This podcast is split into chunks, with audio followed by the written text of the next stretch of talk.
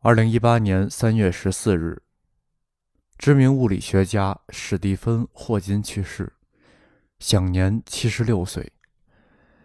仅以本期读者向霍金致以崇高的敬意。霍金给国人的最后演讲。读者家，作者史蒂芬·霍金。关注“静夜星火”微信公众号，一起开启静谧的晚间阅读时光。我今天的演讲是关于在宇宙这一背景下，地球和人类所扮演的角色。为了最好的阐述，我需要从两个维度出发：一是思考人类的未来，二是研究我们探索太空。寻求其他潜在宜居星球的选择。我们今天的目的是问大家两个问题：首先，我们需要怎么做才能够确保在力所能及的范围内，人类的未来达到尽可能完美？其次，我们为什么要考虑探索其他宜居星球？一个原因是，对我们来说，地球变得太小了。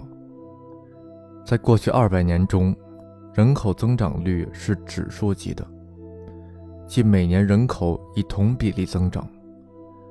目前这一数值约为百分之一点九。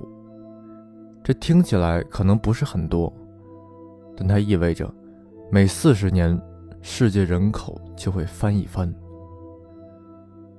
二零二二年，我将庆祝自己八十岁的生日，而在我人生的这段经历中。世界人口比我出生时膨胀了四倍。这样的指数增长不能持续到下个千年，到二六零零年，世界将拥挤的摩肩擦踵，电力消耗让地球变成炽热的火球，这是岌岌可危的。然而，我是个乐观主义者，我相信我们可以避免这样的世界末日。而最好的方法就是移民到太空，探索人类在其他星球上生活的可能。但是理由充分吗？难道留在地球上不是更好？在某种程度上，今天的情况就如同一四九二年的欧洲。当时的人们可能很坚信，哥伦布的探险注定是徒劳无功的。然而，新世界的发现对旧世界带来了深远的影响。对于那些被剥夺权力地位、走投无路的人来说，新世界成为了他们的乌托邦。人类向太空的拓展，甚至将会产生更深远的影响。这将彻底改变人类的未来，甚至会决定我们是否还有未来。它不会解决地球上任何迫在眉睫的问题，但它将提供解决这些问题的全新视角，让我们着眼于更广的空间，而不是拘泥眼下。希望这能够让我们团结起来，面对共同的挑战。当我们进入太空时，会有怎样的发现呢？会找到外生命，还是发现我们终将在宇宙中？踽踽独行。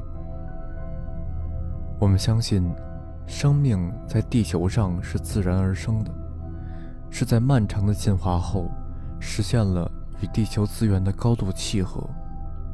因此，在其他条件适合的星球上，生命的存在也必定是可能的。即使这种可能性极小，但宇宙是无限的。我们还是可以假设。生命会在某处出现，不过，如果概率很低，那么出现生命的两个星球间的距离可能将异常遥远。在太阳系中，月球和火星是太空移民地最显而易见的选择。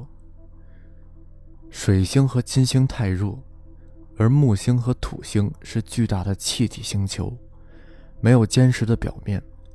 火星的卫星非常小，并不比火星本身更优，木星和土星的一些卫星也存在可能。比如木星的卫星之一欧罗巴，它的表面是冰层，但其下可能有液态水，也就可能会孕育生命。那么，我们如何确定这种可能？是否必须登陆欧罗巴，然后钻一个洞？星际航行必然是一个长期的目标。我所说的长期，是指未来二百到五百年。但是，还有一种选择。去年，我与企业家尤里米尔纳一起，推出了长期研发计划——突破射星。目标是让星际旅行变成现实。如果成功，在座各位有些人的有生之年内，我们将向太阳系最近的星系——半人马座阿尔法星系，发送一个探测器。突破射星是人类初步迈向外太空的真正机会。为了探索和考量宜居太空的可能性，这是一项概念验证的使命。其中涉及了三个概念：迷你太空飞行器。光动力推进和锁向激光器，星芯片是尺寸被缩小到仅几厘米，但功能完备的太空探测器。它将附着于光帆上，光帆由超材料制成，重量仅有几克。我们设想，一千个由光芯片和光帆组成的纳米飞行器将被送入轨道，在地面上，激光阵列。将共同形成一道超强光束，光束穿过大气，以数十吉瓦的功率射向太空中的光帆。这项创新背后的想法是以光束来驱动纳米飞行器的前进，这样产生的速度虽然不及光速，但也能达到其五分之一，约合每小时一亿英里。这样的系统可以在一小时内抵达火星，几天内抵达冥王星，一周内就可以追上并超过旅行者号探测器，并在近二十年后到达半人马座阿尔法星系。重要的是，星芯片的轨迹可能包括比邻星 B，这颗位于半人马座阿尔法星宜居带的行星，与地球的大小类似。正是在今年，突破射星与欧洲南方天文台携手合作，进一步探寻半人马座阿尔法星系的宜居行星。目前看来，这些都可能成为现实，但我们也看到重大的挑战。一吉瓦功率的激光器仅能够提供几牛顿的推力，不过。因为纳米飞行器的重量只有几克，恰恰可以克服这个问题。但是，工程方面的挑战是巨大的。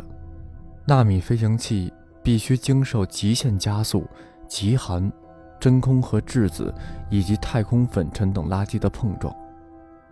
另外，由于大气湍流，将一套总量一百吉瓦功率的激光组瞄准太阳帆。